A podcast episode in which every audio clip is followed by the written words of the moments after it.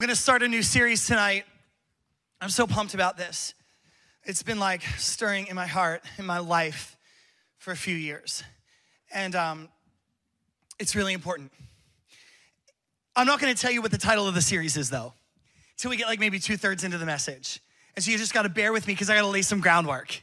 Are you up for it? All right, a couple rules. The more you're into it, the more you'll get out of it. The more you shout me down, the better I'll preach. And that goes for you at South too. The more you shout me down, the better I'll preach. All right? Now, if you want to snooze, you're not going to get anything out of this. All right? So stand up if you have to, run around the room a few times if you need to. Lean in. Come on. Some of you have been to churches like this before. Just do a lap. It's fine. It's, permiss- it's permissible. Okay? but lean into what God has to say to you, all right? Come on. All right. John chapter 5. Jesus is, um, Jesus has a really weird encounter with a dude. But he shows up to a man who's got real problems, like very serious problems. I think probably more serious than any of us have at this given moment. Because this man has not been able to walk, he is an invalid. And there's no medical solution in first century Palestine, Jewish territories, there's no solution. And so this man is in a very desperate situation, and survival is really his only focus. In John chapter 5, it says that Jesus went up to Jerusalem to celebrate a Jewish festival. And it says, Now there was in Jerusalem near the sheep gate a pool, which in Aramaic is called Bethesda, which is surrounded by five colored, covered colonnades. There's lots of imagery and analogy and metaphor in all of this. I'm not gonna teach through it tonight because I've got something else I gotta get to. We will another day. But let me just say this that it is not an accident that Jesus comes into the sheep gate, because this is the gate where the people would drive sheep into the city that were destined to be slaughtered in order to provide a payment for the people's sin. And every year the sheep would come in through this gate. It's not an accident that Jesus walks through this gate. He is foreshadowing what he ultimately came to do, which is to be the final sacrifice for sin that he would walk through that gate and later he would lay down his life as the permanent payment for all of humanity's sins. And so it is under this redemptive imagery that Jesus shows up to a pool that's right by, by the sheep gate called Bethesda. And it was not a good scene. It says that here a great number of disabled people would lie the blind, the lame, and the paralyzed. And the reason why they would lay there is because they believed that every so often an angel would stir the water. And when an angel would stir the water, the first person to get in would be miraculously healed. And so they are all there in a desperate situation because they're all there because they need to get healed. And so the sickest of the sick are there. If you had any other option, you would not be at this pool. So I'm imagining that this scene is pretty traumatizing. This is not like top five places to visit on your tour of ancient Jerusalem. This is like, don't go there. It stinks, it's traumatizing, it's ugly, and the people are desperate. But yet, where does Jesus go? Right there. Because he's not afraid of the mess, and he's not afraid of the sickness, and he's not afraid of the dysfunction, and he's not afraid of the disability. And the reason why he's not afraid of any of that is because he knew that he was greater than all of it. Come on. And so he shows up there in order to meet the people where they were, which is good news because no matter where you are in your life today, Jesus is showing up to you. Doesn't matter how broke you are, how hurt you are, how bitter you are, how dysfunctional you are. He just rocked up to where you are. And y'all came here with the hope that there might be a stirring of the waters for you. So Jesus comes to this place and he comes across one individual man who had been an invalid for 38 years.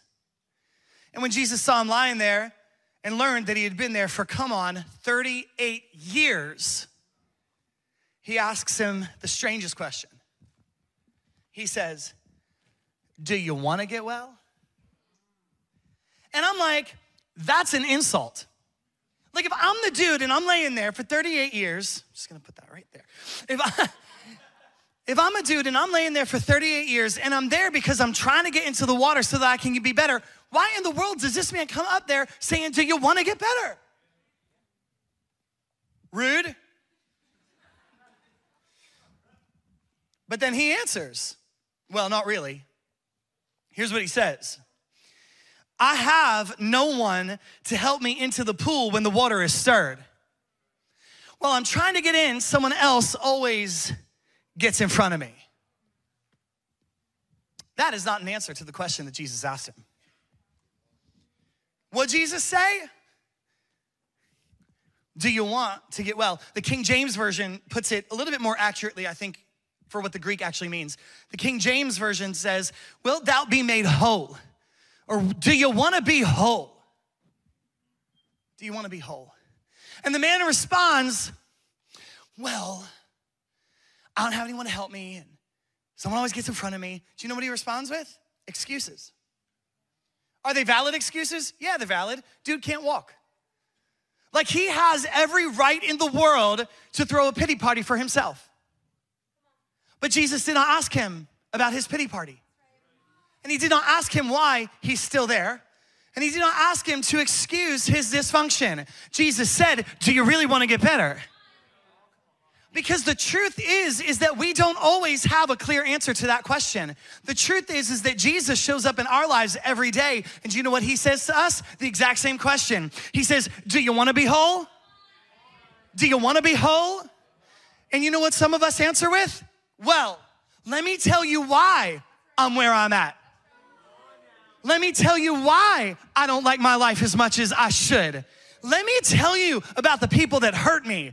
And by the way, I have a good reason for laying on the freaking mat for 38 years.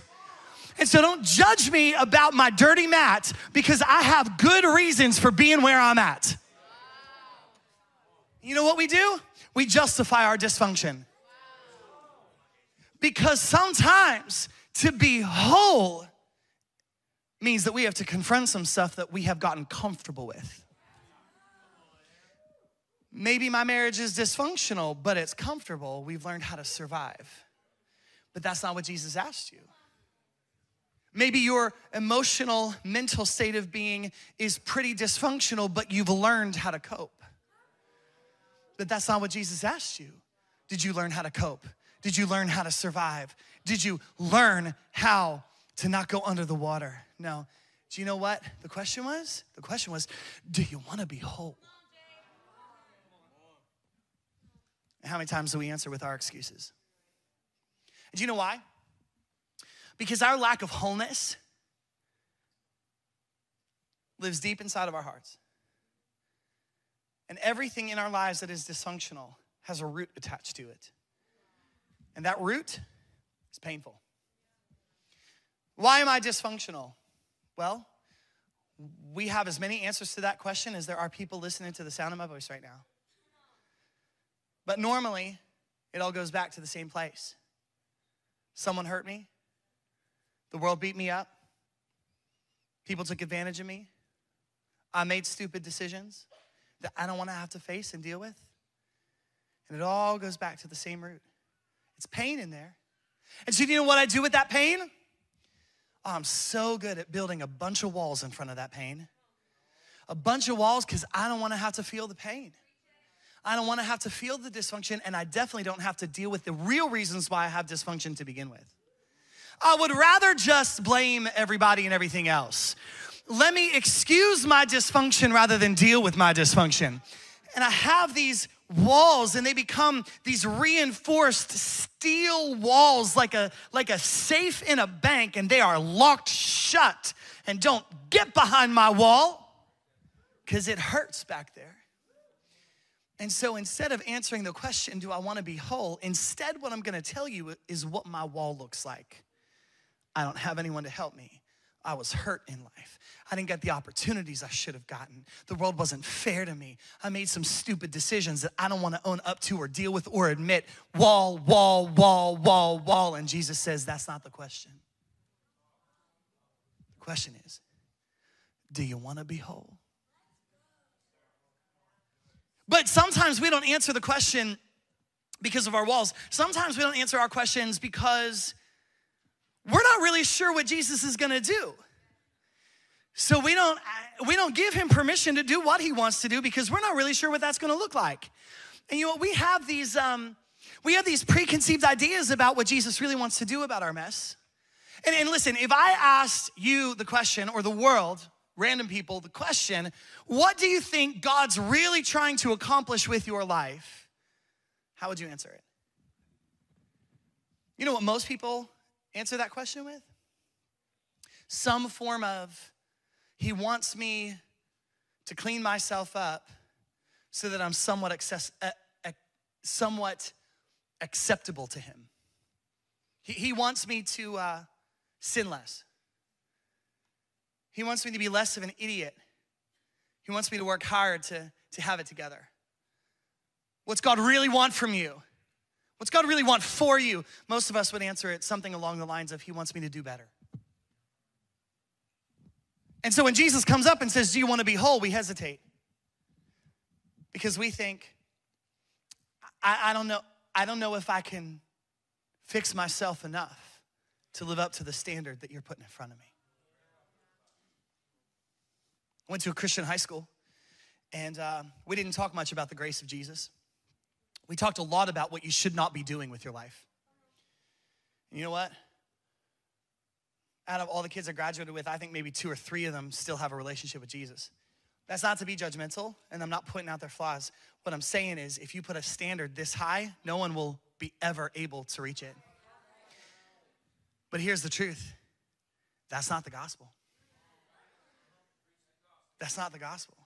And so, and so let, let me let me backtrack and I'll get you there. So what's God really want? Some people say, well, God just wants me to be good. He wants me to do more good than my bad. He wants my good to outweigh my bad. And, and if you ask random people, you know, like, are you gonna go to heaven? Most people are gonna say, yeah, I think so. And then if you ask the question, why do you think you're going to heaven? Here's what most people are gonna say um, because in general, I'm a good person, which means I didn't do that bad.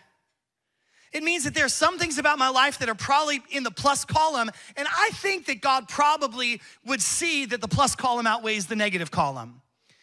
I had, I had a distant relative who years ago died. And I didn't really know him, but he did not have any real relationship with church or spirituality. And in fact, he had been an alcoholic basically his entire life. And eventually he died of alcoholism. And they called me up to ask me to do the funeral. And it was the first funeral I had ever done because I was a pretty young kid and I was in my early 20s. But I was the only person with any sort of pastoral thing that they knew. So they called me to come and do the funeral, and I, I went and I did it. And afterwards, his widow comes up to me and she says, I just want you to know that there were some times where he gave money to the church down the street. And what she was really saying was, Can you put in a good word for him with God? Because it wasn't all bad. He did some good things, and maybe if you would remind God of that, maybe God would have mercy on him. And so that goes into this way of thinking that we think, what does God ultimately want from you? And we think, well, he wants me to be better, right? But actually, Jesus said what he came to do, and he never once said that he came to make people better. Listen to what he said in Luke chapter 19. For the Son of Man, which is a, which is a phrase that he used to describe himself, the Son of Man came, listen to this, to seek and to save the lost. Another translation says to seek and to save that which was lost. See, he didn't come to make good people better. He came to save people that were lost. And salvation is not make you better. Salvation is rescue you from imminent destruction. And so, what's he coming to do? He's coming to look for people who have broken things in their lives, which is why he shows up to the pool of Bethesda. But he comes into that place in order to save what is lost. There are people who are lost. In other words, I was made for a relationship, but now I'm not in that relationship, I'm lost. I was made for a relationship with my father, but my father and I have not associated for a long time. I'm lost.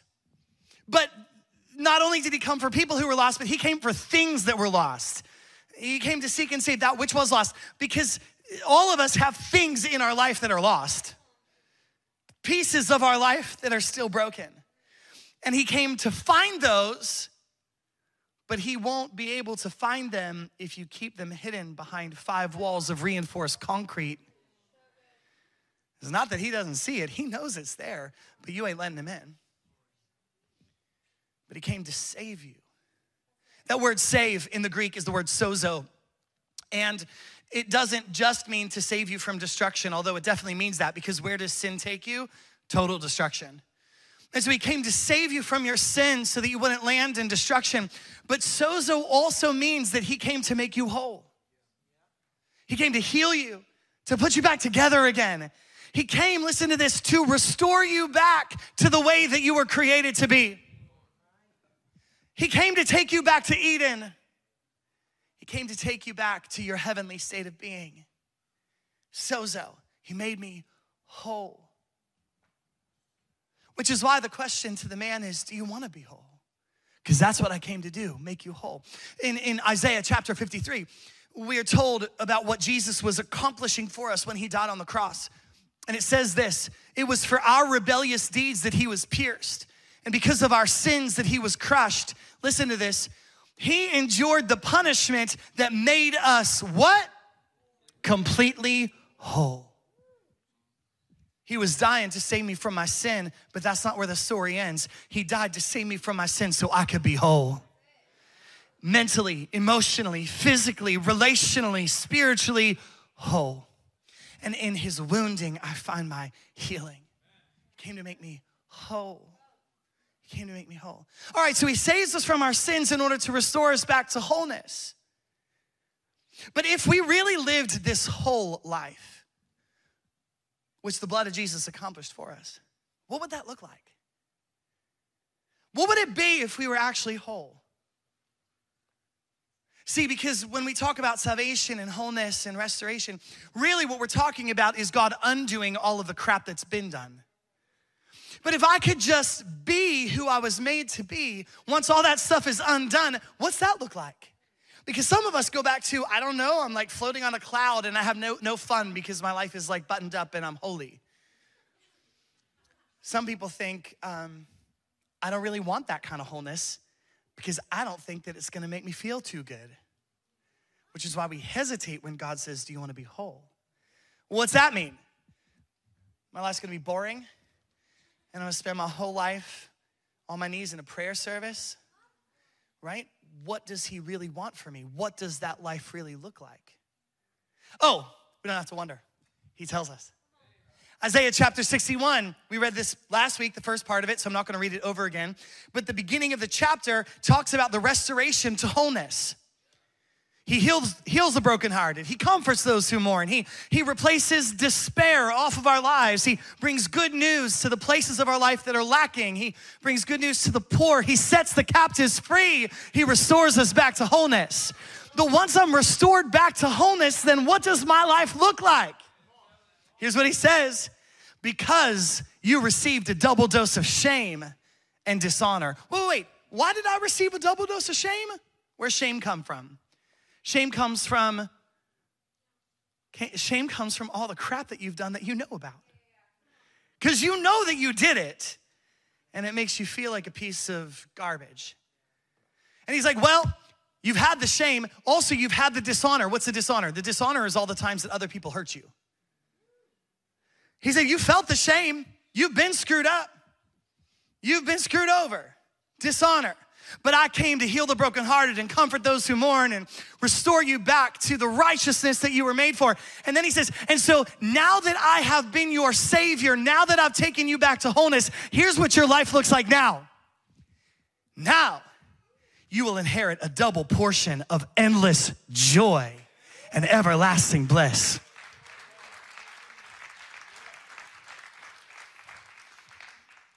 Where's God trying to take you? He's trying to take you to a place called joy. Because you've been made holy by the blood, you've been made righteous by a sacrifice. His broken body made you whole. He restored you and redeemed you and saved you. And now, now you can live the life you were made to live. However, so few of us ever really live that life. Do you know what He wants for you? Do you know what your intended state of being is? Wholeness, for sure. But what does wholeness look like? It looks like joy, delight, pleasure, bliss. You know, I think God doesn't really show us exactly what heaven looks like. Because if you and I knew in detail what heaven looks like, we would be willing to do anything and everything in order to get there as soon as we could. Because it's so good. Oh, you're holy for sure. You are whole for sure. But you know what the preeminent feeling in heaven is? It's joy. But if Jesus is our Savior today, I don't have to wait until heaven to experience joy. It goes on a couple verses later, it says, Here's my response to his salvation in my life I will sing and greatly rejoice in Yahweh. My whole being vibrates with shouts of joy in my God. Why? Because He dressed me with salvation. He wrapped me in a robe of righteousness. My whole being vibrates with shouts of joy. It's not like a joy that I'm putting on or forcing on, it's just exploding from my soul. See, Jesus saved us from our sin for love so that we could live in endless joy. So, how do we get there? Well, if you stick with me from now until Easter, we're gonna talk about how to get there. And between now and then, on the weeks that I'm preaching, we're gonna get to joy. You're gonna hear from some other people too who are gonna do some great things in the next few weeks. But listen, we're gonna get to joy if you wanna go there. But but how do we get there? All right, we gotta go back to the dude at Bethesda. Because Jesus sees him lying there in that condition for 38 years and he asks them a question Do you really want it? Here's where I'm gonna take you I'm gonna take you to wholeness. And if you would go there with me, it's gonna land you in joy. But my question is Do you really want it? He says, John 5, verse 6, Do you wanna get well? And what did he say? He says, Well, here's all the reasons why I'm not well, and here's all the reasons why I'm not gonna stay where, why I am staying the way that I have been. And then Jesus looks him in the eye, and I love this. He disregards all the excuses. I mean, you can tell God your excuses, but He's not prone to respond to them. He doesn't respond to the excuses. Instead, He looks him dead in the eye and He says, Get up, pick up your mat, and walk. Notice that Jesus did not pick him up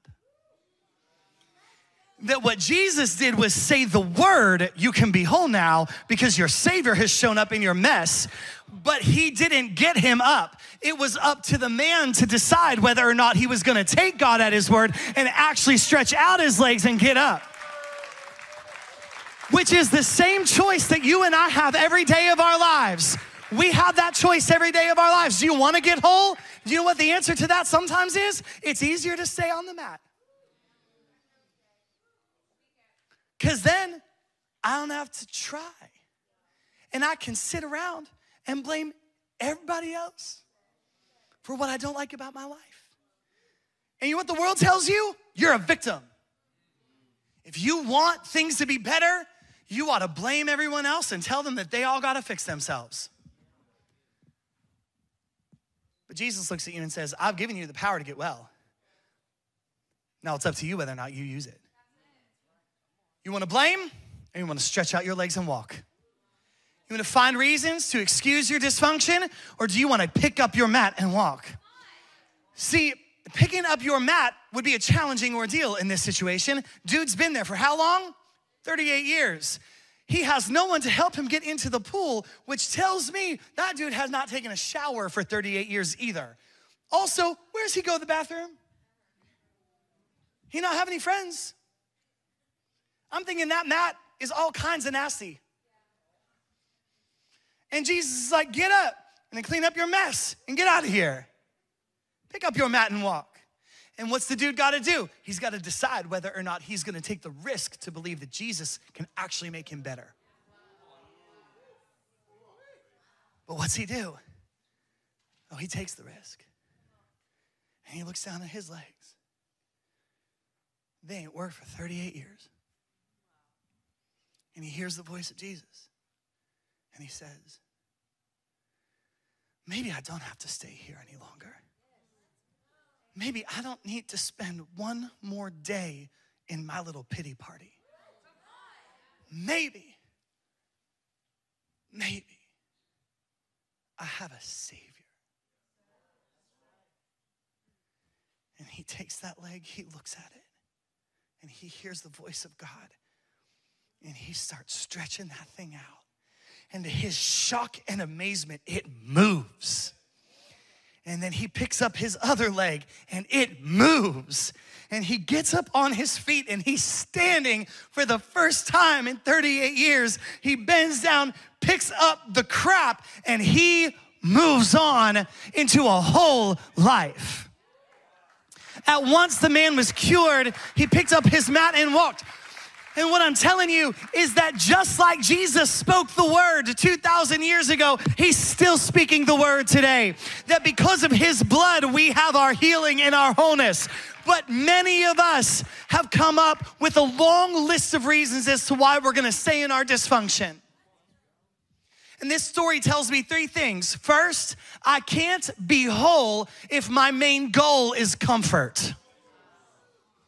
Is it more comfortable to stay where you've been for 38 years, even though you're lying in a pile of crap? Or is it more comfortable to take God at His word and dare to get up out of it? I'll tell you what comfort is comfort staying where you are. And we live in a world, and I'm telling you, we have to be countercultural. We live in a world that tells you that if there is anything at all that makes you uncomfortable, you better get rid of it. And if there's any one that makes you uncomfortable, you better shout them down and cancel them and ignore them and get them out of your life. And you know what? A lot of you are in your dysfunction because you have purposefully gotten rid of every friend you had who would dare challenge your dysfunction.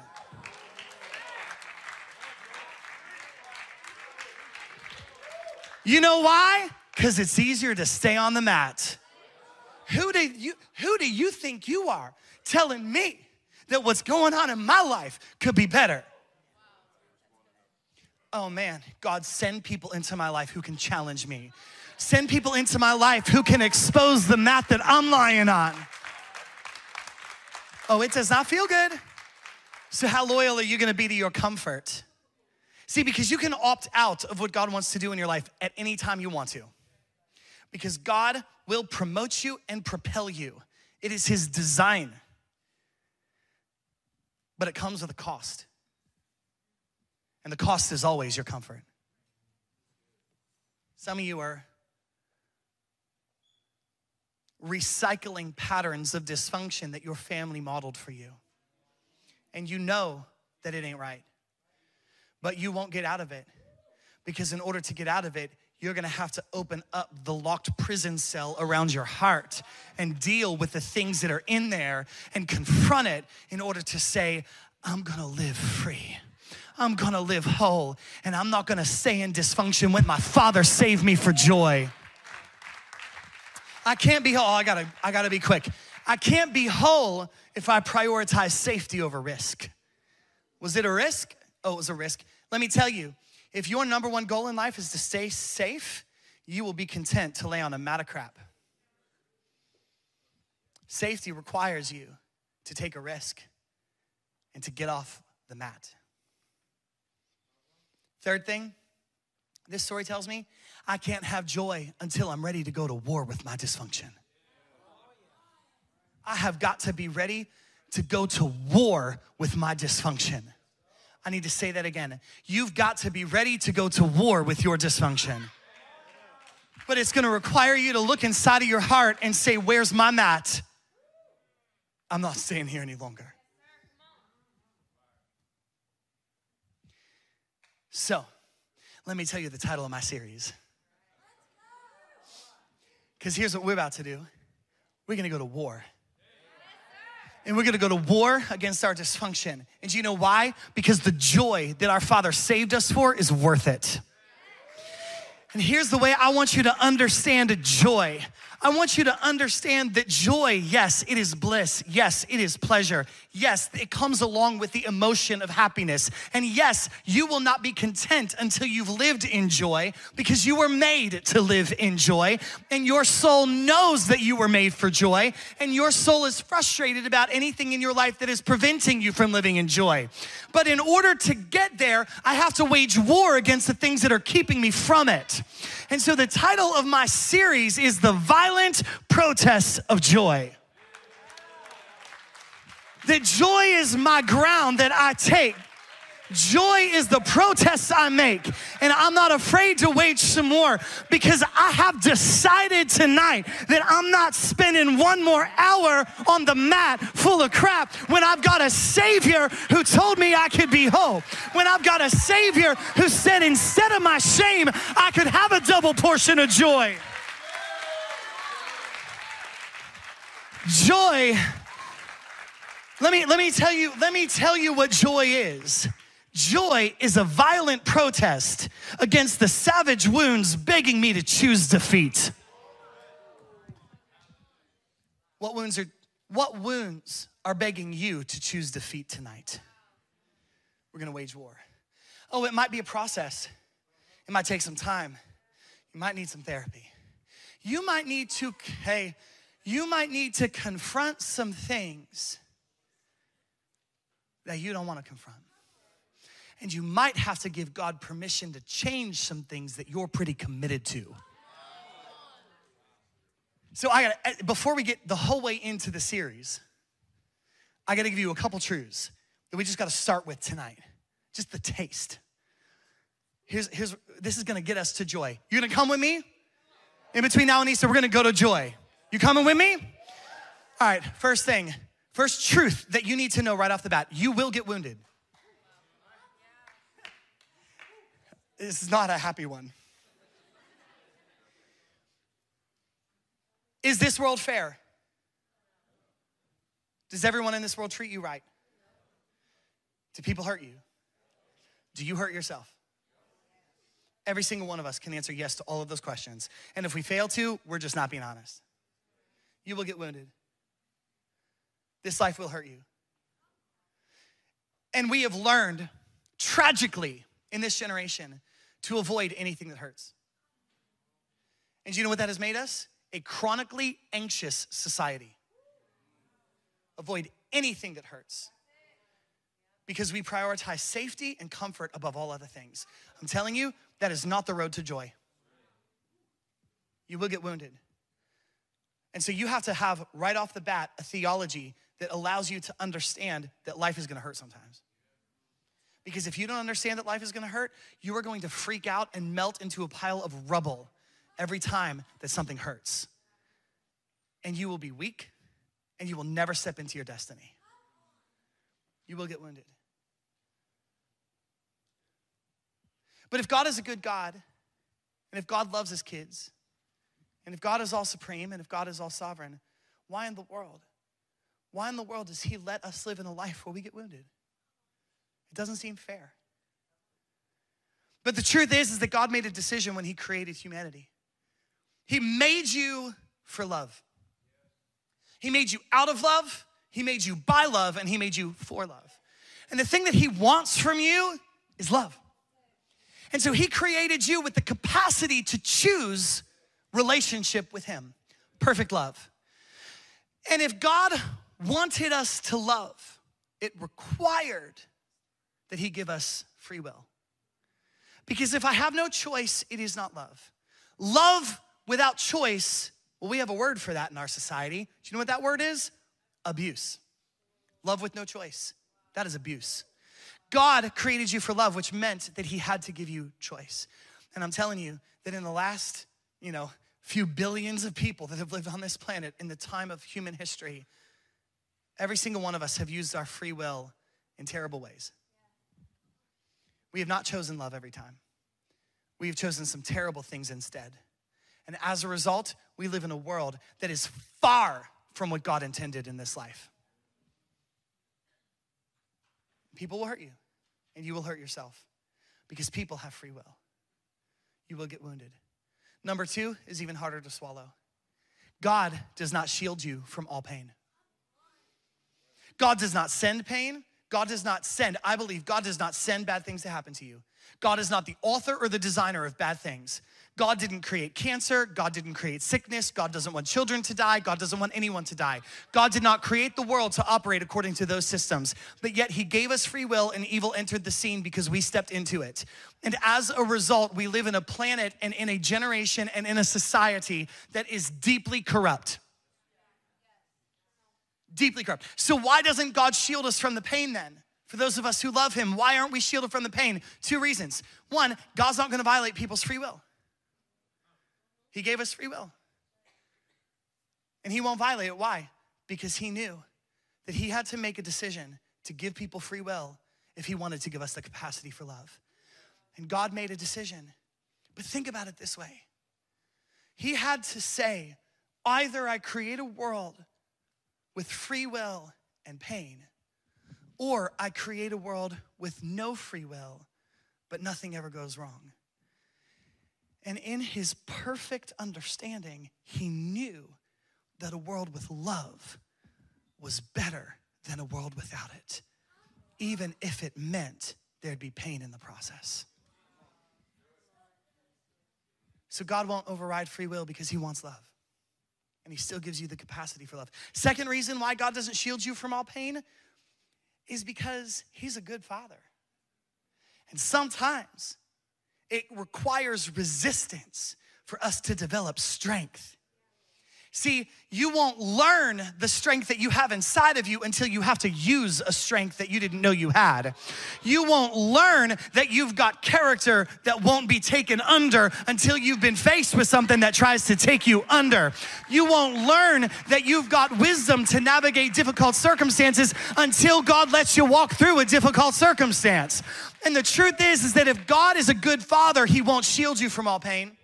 My daughter, man, Uh, London, my little eight year old girl, her hair gets so natty and, and like messed up and like tangled. And you know, every morning we have to brush that thing out. And she screams the whole time, Stop, stop, stop. I'm like, What do you want? Do you want to feel the pain of getting your hair brushed or do you want to have to shave your head off? Like, those are your choices, right? Those are your choices. And the truth is, is that God is a good father, which sometimes means he's gonna allow you to go through some tough stuff. But yet, he knows that it can't kill you, but it will make you stronger. And I wanna be the kind of person that gets to the end of my life, like in my 90s, hopefully. And people look at me and they say, That dude faced down some hell. He stormed the gates of hell with his life but he has more peace than anyone I've ever met. And he has more joy than anyone I've ever encountered. And he has a stability and a confidence that nothing can shake. And the truth is, the only way I'm gonna be like that when I'm 90 is if I develop it when I'm 40. You've got to go through some stuff in order to discover what's inside of you. So don't get mad at God when things hurt. Realize that it's an opportunity for you to rise up with strength, rise up with power, rise up with confidence. But what's really good, what's really good is that God doesn't just leave you wounded. No, God promised that He would do something in response to your wounds. And do you know what He promised He would do in response to your wounds? He said He would redeem it. He didn't say He'd shield you from it, but He said He'd redeem it. God redeems wounds and turns them into strength. I went through some hell, but I got something better on the other side. I went through some trauma, but I developed strength on the other side. I was talking to someone a few weeks back. This is crazy. And they were married to, to an addict. And the marriage ended. The husband is still in active addiction. And she looked at a few people who were in the room together and she said, I'm so thankful for addiction. And I'm like, I don't ever want to hear those words. And she said, Because if I hadn't gone through addiction, I wouldn't have learned who I really am. God will redeem it and He'll use it for good. That's why, for Christ's sake, I delight in weaknesses, in insults, and in hardships, in persecutions, and difficulties. For when I am weak, then I am strong. Woo! I gotta wrap it up. Last couple truths. Number four, number four, wounds don't have to be fatal. They don't have to. See, you decide whether or not your wound's gonna take you out. You decide. You're the only one who can decide whether or not your wound's gonna take you out. Wounds don't have to be fatal, and here's why. Number five, because the enemy can't kill you. The enemy can't kill you. Do you know why? Because if you put your faith in Jesus, the same power that raised Jesus from the dead is alive and inside of you. If you put your faith in Jesus, you've got the resurrection power of Jesus living inside of you. What's the enemy gonna do? If the enemy takes out your physical body, you just go to heaven. He can't kill you. He can't kill you because Jesus ended death for you. That's what the resurrection is the end of death. He canceled death for anyone who would receive it. So the enemy can't kill you. But sometimes you believe the opposite of that. Sometimes you think this is gonna take me out, this is gonna end my life. This is gonna be the worst thing that ever happens, and I'm not gonna survive this. You think that way. Do you know why? Because you don't understand that the enemy can't kill you. But here's what he does he wounds you in order to convince you to give up. He cannot stop you, he cannot kill you. So, what he does is tries to hurt you so that you decide to give up yourself. Stay on the mat. Stay on the mat. It's too hard to get up. The joy that he's got for you ain't worth it. It's risky. It's gonna cost you your comfort. Stay on the mat. And the enemy tells you that a million times a day. Stay in your dysfunction. And so when the Savior of the world looks you in the eye and says, you want to be made whole? You have second thoughts. Number six, worship team, y'all need to come up. The strength it requires to live in a state of joy can only be developed on the battlefield.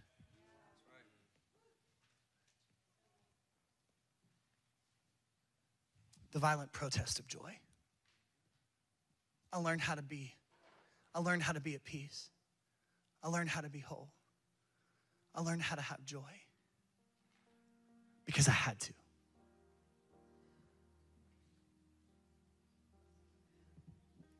Love the story of Shadrach, Meshach, and Abednego. And I'm going to close with this. They did everything right, followed God, were faithful to God.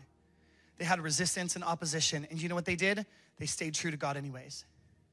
And yet, still, they ended up being thrown into a fiery furnace, which was an instrument of execution. How fair is that?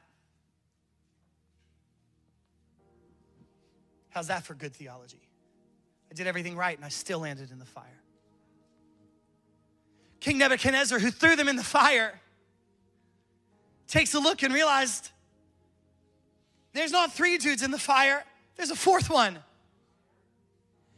And he says, It looks like a son of God because it was Jesus with them in the fire. See, they didn't say, Why'd you keep me from the fire? They said, Thank God that when I was in the fire, you were there too.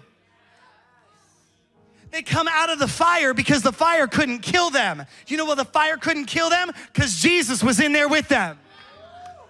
Because it can't kill you. They come out of the fire and King Nebuchadnezzar's fallen over. Like, what the heck's going on? And he looks at them and he's like, Your clothes didn't burn up, your hair didn't get singed.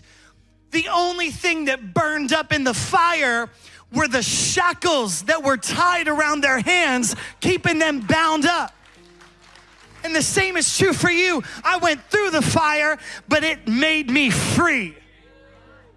I went through the fire and I realized the God of joy was in there with me. And then I love this. And then the king says, You all don't even smell like fire. And I'm like, That's the word of God for me. I went through the fire, but I came out the other side and I didn't stink like the mess. I didn't stink like the pain. I didn't stink like the trauma that I went through. I came out on the other side knowing I had a Savior with me the whole time. He's a God of joy. He's a God who preserves me and sustains me. He's a God who makes me whole. Oh, and He's a God of joy because I went through the fire and that's where I learned how to dance. I went through the fire and that's where I learned how to laugh. I went through the fire and that's where I learned how to smile because it was in the fire that I learned a joy that no fire could steal from me.